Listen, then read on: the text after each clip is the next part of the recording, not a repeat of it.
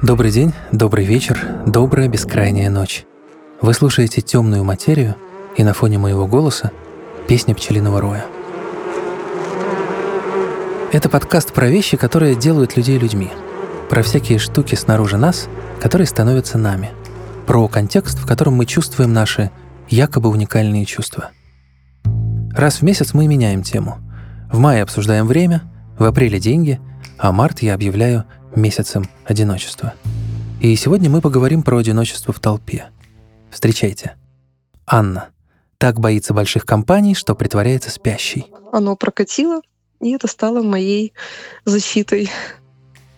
Данила. Ни разу в жизни не был один. Я настолько с социумом сросся, что когда он исчезает, я тоже как будто исчезаю. Профессор Карцев. Все знает про пчелиное общество и человеческий улей. Поодиночке пчелы жить просто не могут. Ну а меня зовут Евгений Бабушкин, и я сижу в подвале на Пятницкой 42, собираю ваши истории и иногда рассказываю свои. И начну я с Вероники. Менеджер, 29 лет, Владивосток, Нью-Йорк, Москва. Неплохая биография, успешно, счастлива, уверена в себе. Так думал я, пока она не села к микрофону. Давайте же послушаем. Особенно паузы, потому что в паузах самое важное. А, когда я переехала в Москву, Москва мне показалась сначала очень динамичным, воодушевляющим городом, в котором есть очень много возможностей как, какую-то найти интересную для себя работу. Потом много-много работ спустя как бы, у меня изменилось впечатление. Я понимаю, что здесь очень много э, ненужной суеты, ненужного общения, очень много какого-то вынужденного контакта с людьми, с которыми ты не обязательно захотел бы контактировать, если бы у тебя был выбор. И вот среди вот этой вот э, огромной суеты за день, когда ты можешь пообщаться с сотней людей по работе, ты приходишь домой, и ты все еще нуждаешься в очень а, я не знаю, человечном общении на каком-то другом уровне, но ты его не знаешь, где взять в этом городе. Я работала в рекламных агентствах и осознанно оттуда ушла, потому что очень много какого-то было шума и ненужного общения по работе, которое меня начало в какой-то момент напрягать, потому что есть большое количество контактов, есть огромное количество дедлайнов, все это какой-то бесконечный помноженный стресс. Я страдала бессонницей и была близка к выгоранию, потому что не могла для себя внутри объяснить, зачем я продолжаю над собой проводить такие эксперименты, зачем я продолжаю постоянно заставлять себя выходить э, в офис и работать над э, брифами, которые не обязательно мне близки. Мой психолог говорит мне, что нужно остановиться, взять паузу, вдохнуть, э, выдохнуть. Вот это классическая пятиминутка какая-то, досчитать до десяти, то есть такие типичные какие-то. Мне это лично не помогает, потому что я в какой-то момент просто нахожусь в состоянии ступора и очень сильно циклюсь. У меня есть подписка на Headspace, и я стараюсь медитировать, но мне кажется, это, ну, в Москве особенно это как-то какие-то детские игрушки. Когда я оказываюсь в метро, у меня просто какой-то тест-драйв панической атаки. Ну, то есть я просто жутко себя ощущаю среди толпы мне максимально дискомфортно, я вся съеживаюсь, мне хочется защищаться. Мне кажется, что все э, передвигаются в хаотичном порядке, сейчас меня снесут, сейчас что-нибудь обязательно произойдет. То есть я себя чувствую дискомфортом, плюс мне кажется, что э, многие это заметно. Ну, то есть, когда я сижу в вагоне, я первое, о чем я думаю, это то, что, наверное, все думают, какая я странная. Хотя, наверное, никто обо мне не думает, особенно в таком городе, как Москва. Я слушал Веронику и вспоминал, как семь лет назад сам сюда переехал. Снимал комнатушку на Ленинградском шоссе, это оно поет сейчас у вас в наушниках. С первой зарплаты купил шляпу, чтобы быть крутым, со второй матрас, чтобы больше не спать на полу. Я быстро научился выживать в Москве, не здороваться с соседями, не извиняться, столкнувшись в толпе, не благодарить кассиров. Я научился экономить силы. Но когда Вероника упомянула панику и бессонницу, я подумал, что это, возможно, серьезнее, чем просто московский стресс, и спросил почти наугад.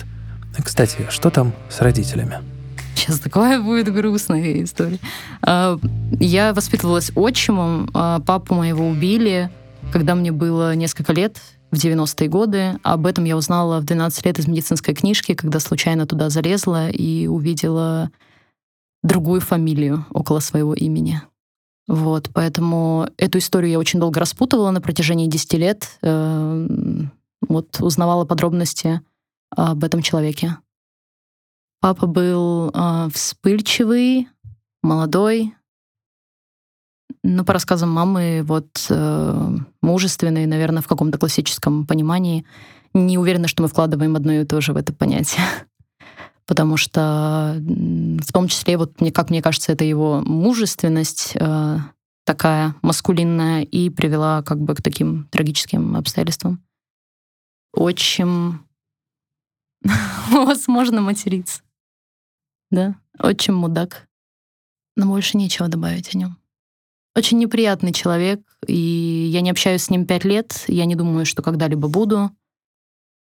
Вот вроде бы 20 лет прожил с человеком, которого называл папой, но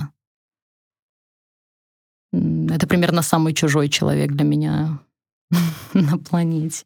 Да, наверное, я ищу отцов в том плане, что я разрываю этот э, круг и насильно как-то учусь строить здоровые отношения в дружбе. Вот, наверное, это и моя и есть моя замена вот этого э, нездорового, нездоровой динамики в семье. Да, конечно, у меня были отношения, я даже была помолвлена, но когда мне было 22 года, и это не дошло до свадьбы, и я до сих пор э, держу свадебное платье в своей кровати. Там есть просто место для хранения.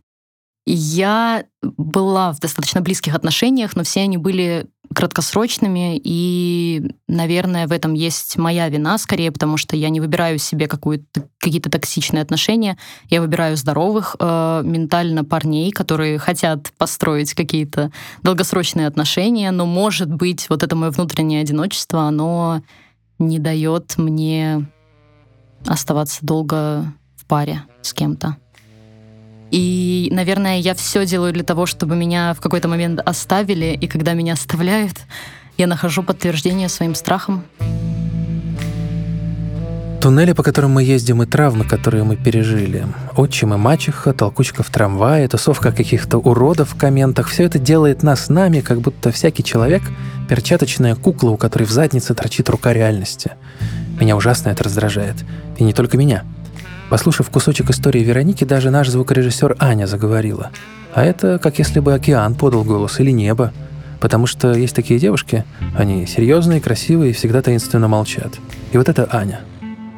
Я послушала э, историю девушки по имени Вероника, которая родилась в Владивостоке, потом переехала в Нью-Йорк, потом в Москву, и сложилось ощущение, что она просто бежит от себя, она не может никому открыться много из того, что она рассказала, очень э, откликнулось у меня, потому что я слушала ее рассказ и понимала, да, у меня точно такие же проблемы. Мне тоже сложно открываться людям, я вообще не могу никому доверять. И вот я слушала ее историю и понимаю, что я не уникальна. Таких людей много. Но а, а где выход? А что, как с этим бороться? Что делать? Ходить к психологу, общаться с такими же людьми, вместе решать проблемы только все страшнее стало от того, что у нас таких много, а выход, и как где выход? Как это побороть? Вот ты говоришь, что история Вероники в тебе откликается, и что ты такая же, да? То есть... Ну, не такая же, но во многих аспектах я тоже веду себя вот как она. То есть такая закрытая, тьма в тебе клубится, да? Вот все вот эти вещи. Не, я не считаю, что во мне тьма клубится. Я считаю себя светлым человеком, но я тоже часто хочу изолироваться от общества. Для меня самое сложное — это научиться доверять людям. И мне из-за этого очень сложно вообще строить отношения с мужчинами, потому что все отношения, которые у меня были достаточно долгие, я тоже чувствовала себя в них одиноко, потому что я совершенно не могу открываться человеку. Я говорил тебе когда-нибудь, какое ты на меня первое впечатление произвела? Нет. Только что у меня голос низкий. Я, я сказал не низкий, я сказал, что он красивый. А. Да, я люблю низкие голоса. Да, я считаю, что у меня преступно высокий голос. И даже иногда в моменты кокетства стараюсь его понижать. Так вот, ты показалась мне, когда я тебя увидел, э, человеком, держащимся с необычайным достоинством. э, я нашел слово «осанистая». Я подумал, что за осанистая девушка? Сколько ей лет? 19? Ты производишь очень хорошее впечатление на людей, и не только на меня, никто не подозревает о том, а, насколько ты одинок в душе, насколько ты боишься идти на контакт, насколько ты боишься близости. Ты понимаешь это? Нет. Ну вот просто знай. Просто знай. Это я не в порядке психотерапии тебе говорю, а потому что я люблю говорить людям правду. Это интересно. Нет, ну я это, это я называю светская беседа. Вот прийти так просто с кем-то познакомиться, пообщаться, я могу произвести хорошее впечатление. Но если это приходит уже за рамки какой-то такой светской беседы, то я сразу убегаю. Вот что вот всегда не любила, знаешь, на тусовках обычно под утро, там в 5-6 утра начинаются какие-то разговоры на балконе по душам. Какую бы историю ты еще хотела услышать от людей, которые приходят сюда? Мне бы хотелось узнать, э, как они борются с этим.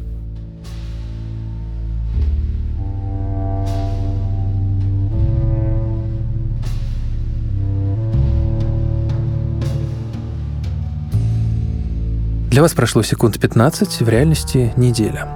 Я долго искал подходящую историю, и вот она, наконец. Девушка из Иркутска, ее тоже зовут Аней, написала сама и сказала, цитирую, «Я обычный человек, училась средне».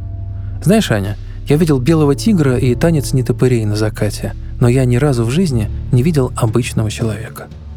Итак, Аня нашла интереснейший способ бороться со страхом. Давайте послушаем. Привет, меня зовут Аня. Мне 27 лет, я училась на эколога, э, поменяла 5 э, мест работы, и я притворяюсь спящей. Э, у нас большая семья, и был такой момент, когда мы жили в трехкомнатной квартире, две семьи. Там двое, две бабушки, дедушка, родители, двое братьев, дядя. Ну, очень много людей. И нет, конечно же, личного пространства. Единственное, что было можно, это отвернуться к спинке дивана и сделать вид, что ты спишь. Тогда я поняла, что это работает. И уже первый раз, когда я приехала к своей подруге, у меня совершенно не было настроения что-то из себя тянуть, делать вид, что я хочу сидеть на кухне разговаривать. Я сделала вид, что я устала, голова болит и уснула. Вот так.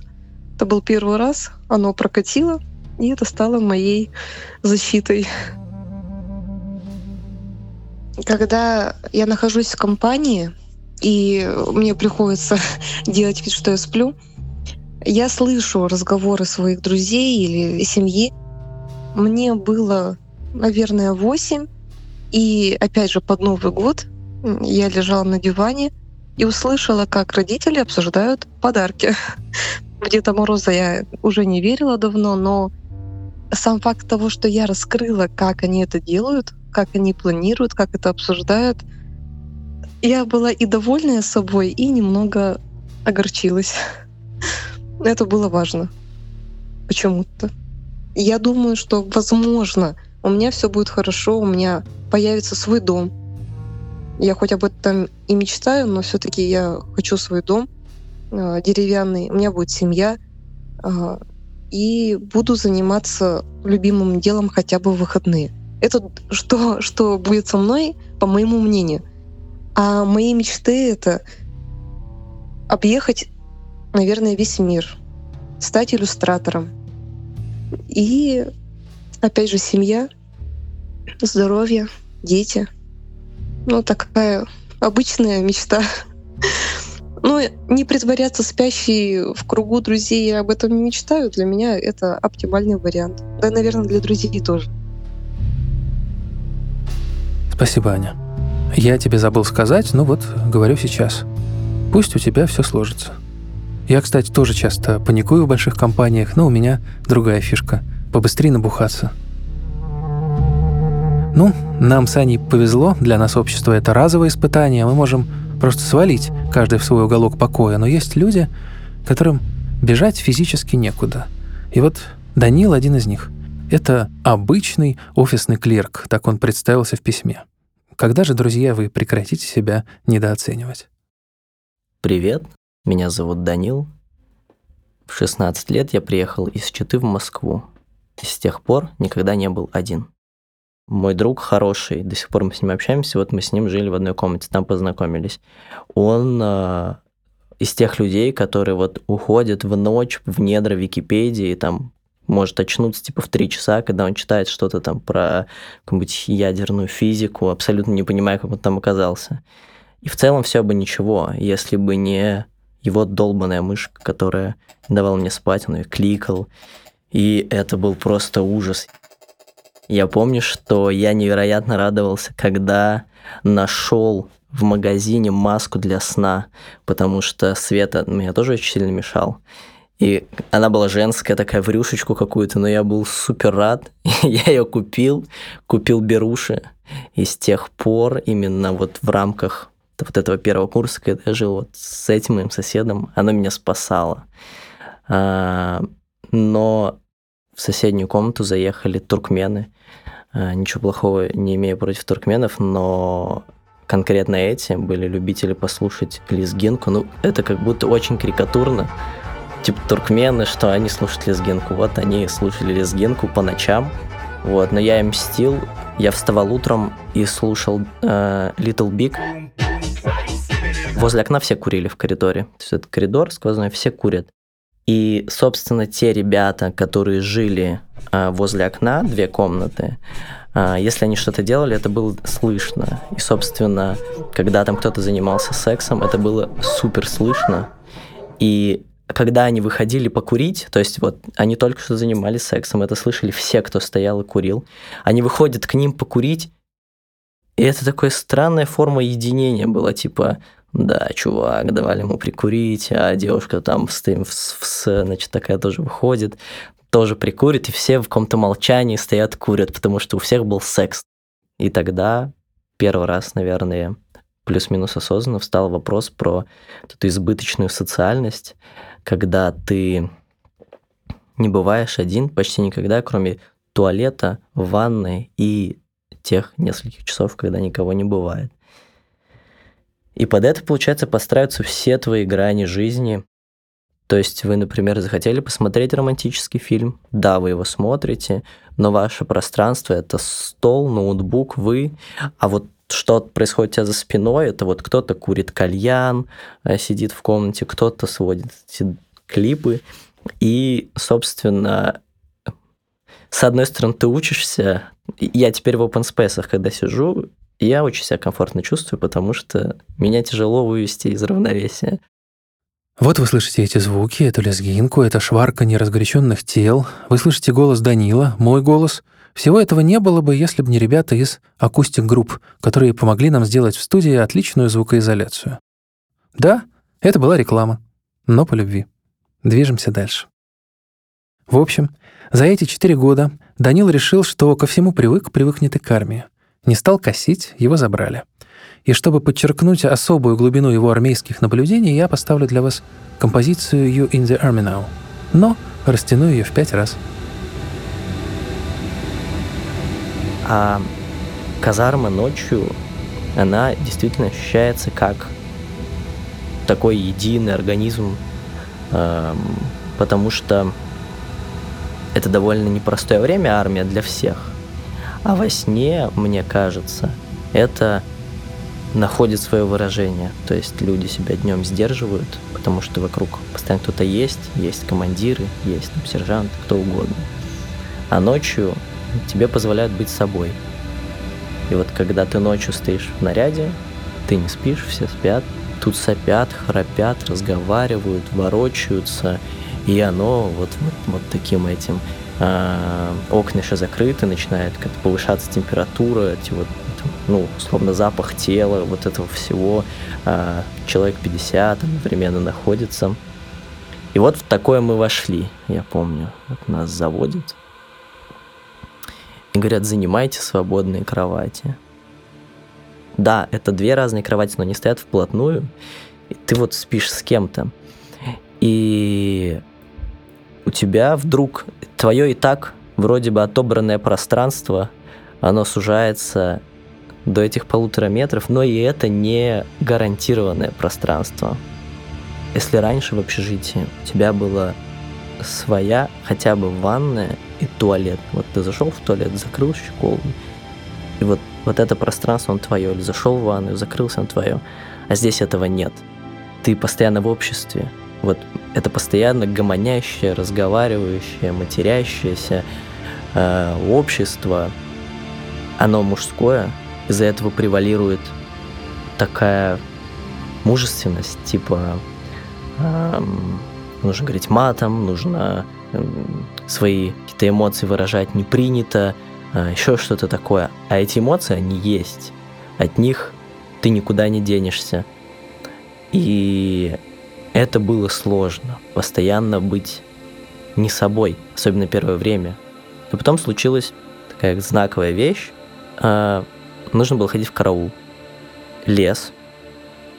Там склад. Ты там один. То есть ты, вот этот склад, периметр, рядом караульный домик, и тебя из этого домика выводит э, разводящий, оставляет тебя, забирает часового, который был там, и вот ты два часа там ходишь. Это та тишина, это то одиночество, которого не хватало – и это было каким-то подарком. Ты вдруг можешь подумать спокойно, а что с тобой происходит, а где ты вообще находишься. Ты можешь курить и не торопиться, а, и ни с кем не делиться еще этой сигаретой, потому что там одна сигарета на пятерых, ну, это не тот момент, когда ты подумаешь, а тут ты можешь затянуться и подумать в какой-то предрассветный там дымки особенно, вот какие-то мысли. И, и действительно я осознал, что у меня большой запас этих мыслей. Они копились, они копились, копились, копились, копились, я об этом не знал. А тут я их начал думать.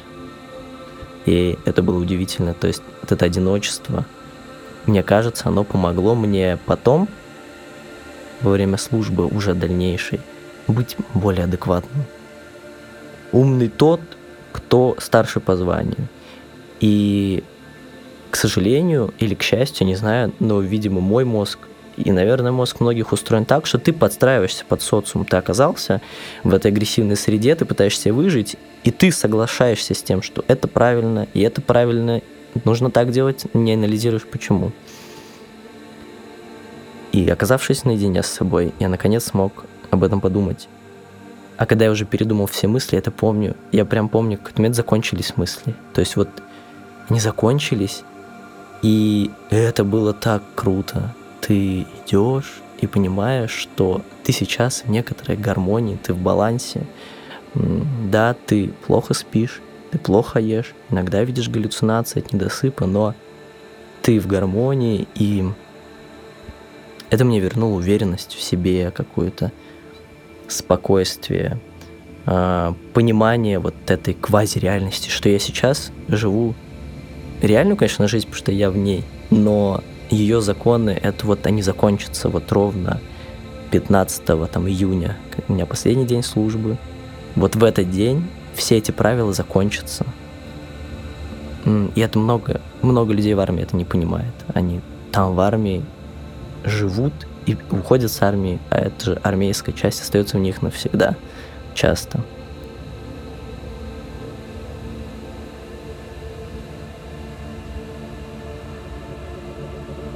Как же я боялся этой чертовой армии. У меня была язва, плоскостопие, мать инвалид. Но это все не работало. Меня признали абсолютно годным. Чтобы не служить, я пошел в аспирантуру и даже начал писать диссертацию. А потом оказалось, что эти гондоны в погонах просто потеряли мои документы, и я мог все эти годы жить своей жизнью. И сколько было таких, как я? А скольких людей армия все же настигла и сломала? Или наоборот? Исправила осанку, научила красиво заправлять простынку и так далее. Прежде чем вы узнаете, что армия сделала с Данилом, давайте же послушаем про пчел. Они совсем как мы — Бывают сиделки, бывают солдаты. Жизнь заканчивают дворниками и сторожами. Неприятных маток убивают совсем, как мы, каких-нибудь царей и президентов. А еще пчелы разных наций не понимают друг друга. Прямо как мы с вами. Поодиночке пчелы жить просто не могут. И матка не может сама по себе жить. Ее вообще должны кормить, она по цветам не летает никогда. Вот и пчелы не могут сами по себе жить. Ну, еще там трутни, конечно, в семье тоже бывают, но они, как бы сказать, участие в общественной жизни особо не принимают.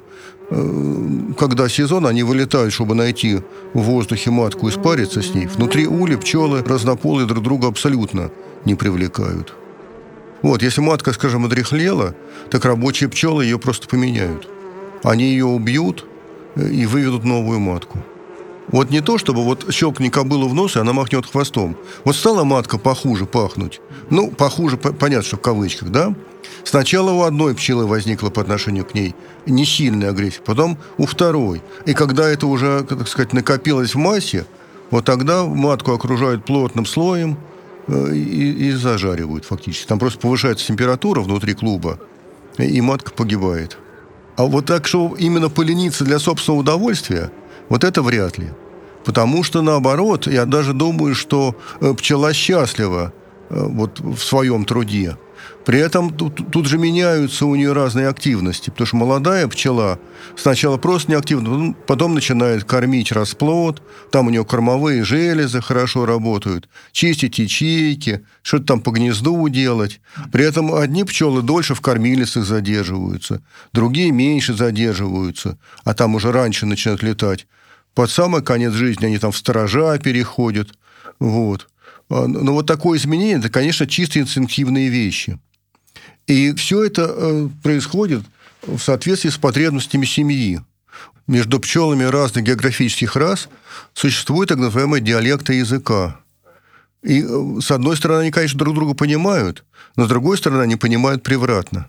И в зависимости от того, какая это географическая раса, ну, бывает краинская пчела, но больше всего есть. Вот есть печально известная африканизированная пчела, очень злобная.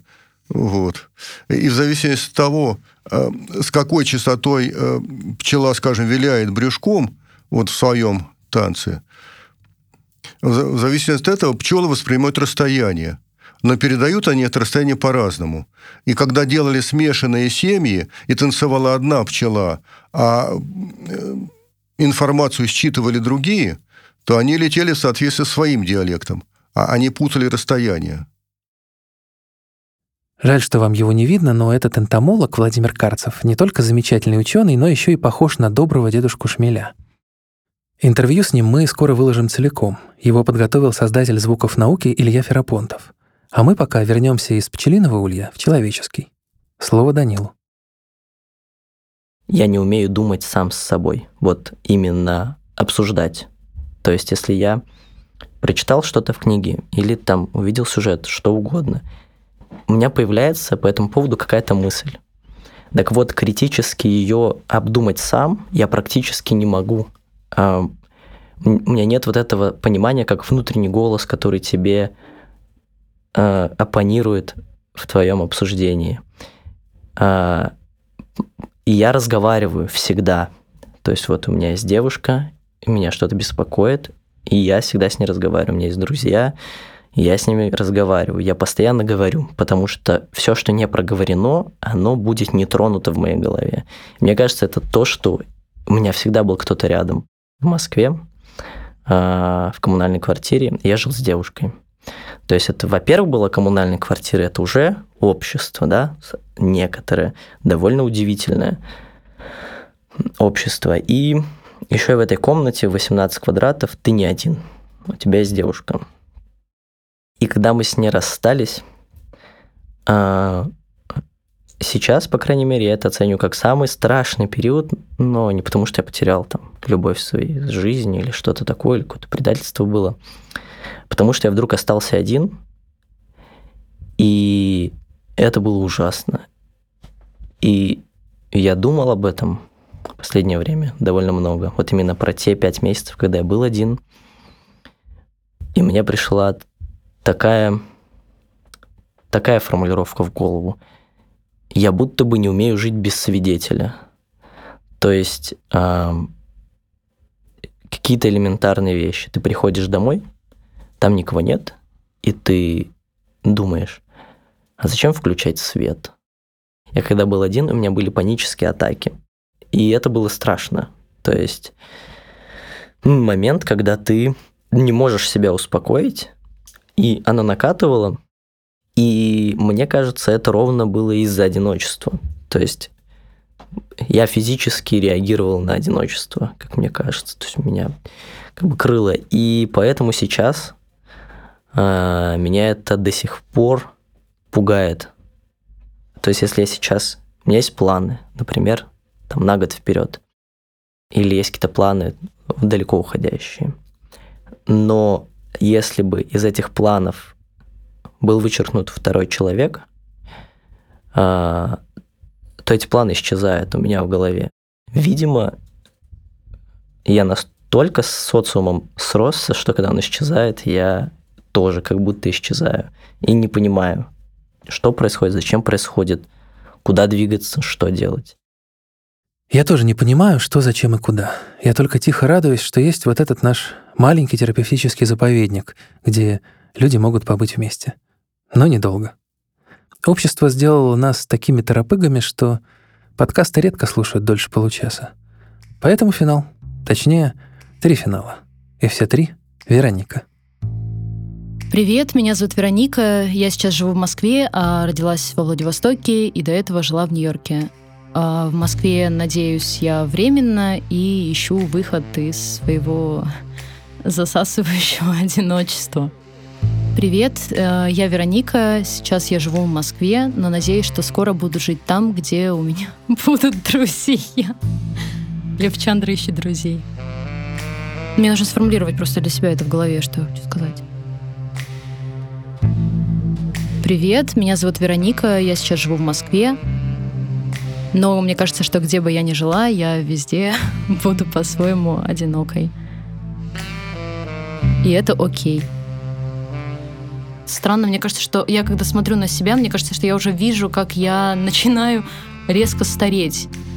причем это, причем это очень, ну, что-то что новое на самом деле. Вот это вот одиночество, которое начало меня как-то тяготить. До этого я его как-то так вот э, манифестировала и несла на себе как какой-то лозунг. Все должны быть одинокими, мы все пришли в этот мир одинокими. Один не значит одинокий. Ну, какие-то, наверное, такие э, из разряда самозащиты слоганы. Мне кажется, что одиночкам проще э, справиться со страхом смерти, потому что они понимают э, конечность себя и что от этого, опять же, никто не спасет, и, наверное, страшно жить одному. Еще мне хотелось сказать очень то, что э, страшнее быть одиноким в отношениях, чем быть одиноким без отношений, потому что тогда ты вообще находишься в какой-то тюрьме не можешь из нее выйти, потому что ты приходишь каждый день домой, где вроде как есть твой человек, но вы про разное. Вот это страшно для меня. Ну что ж, позвоните родителям, если живы, подышите воздухом, если остался воздух, выпейте чаю с медом и постарайтесь хотя бы сегодня не ездить в метро. Подписывайтесь и ставьте лайк, чтобы стало не так одиноко. В следующей серии «Темной материи» мы поговорим про изоляцию. Мы постараемся найти для вас космонавта, монаха, жителя тундры, одинокого маячника и узбекского экстремиста, который подрабатывает сельским Дедом Морозом. А если не выйдет, за них, за всех, будем отдуваться мы. Звукорежиссеры Федор Балашов и Анна Летичевская, композитор Вальдемар Бибоповский, продюсер Надежда Маркелова и директор терапевтического заповедника Евгений Бабушкин. Это я. Пока-пока.